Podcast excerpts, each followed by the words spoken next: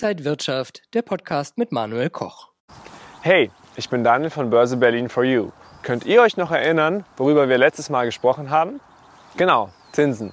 Wisst ihr noch, was der Leitzins war? Mit ihm beeinflussen die Zentralbanken den Wert einer Währung.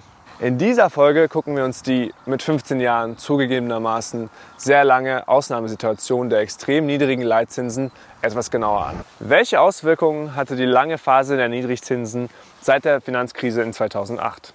Also bei der Finanzkrise gab es ja diesen riesen Börsencrash und äh, da waren die Banken ja alle am Arsch. Und dann haben, wurden sie ja wahrscheinlich aufgefangen durch irgendwelche Staatsgelder, damit sie nicht alle zusammenbrechen, damit wir nicht noch mehr am Arsch sind. Allgemein makroökonomisch mehr Investitionen, glaube ich. Vielleicht damit man es wieder aufbaut, dass halt genau sowas nicht mehr passiert. Wir schauen uns die Auswirkungen mal zusammen an.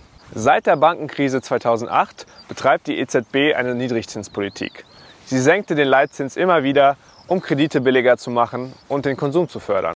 Hierdurch sollten die Länder der Eurozone stabilisiert und die Konjunktur, also die wirtschaftliche Lage, gefördert und verbessert werden.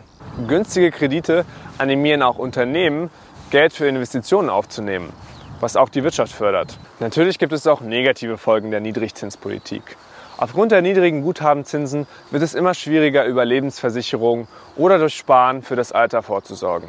Eine Alternative zum Sparbuch waren in der Niedrigzinsphase Aktien.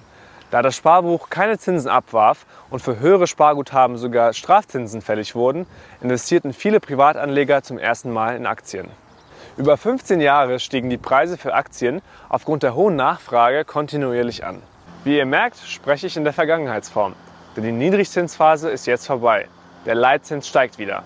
Wenn renditestarke Anlagemöglichkeiten für Geld rar sind, bietet sich Betongold als Investment an. Dadurch sind in den letzten Jahren die Preise für Grundstücke und Immobilien sehr stark gestiegen. Und dadurch ist für viele Menschen der Traum vom Eigenheim fast unbezahlbar. Habt ihr noch Fragen, zum Beispiel wie wir in diese Niedrigzinsphase kamen, dann schreibt mir gerne in die Kommentare. Beim nächsten Mal schauen wir uns an, warum die Leitzinsen in den USA und Europa aktuell angehoben werden und welche Auswirkungen das hat. Bis dann. Ciao, ciao.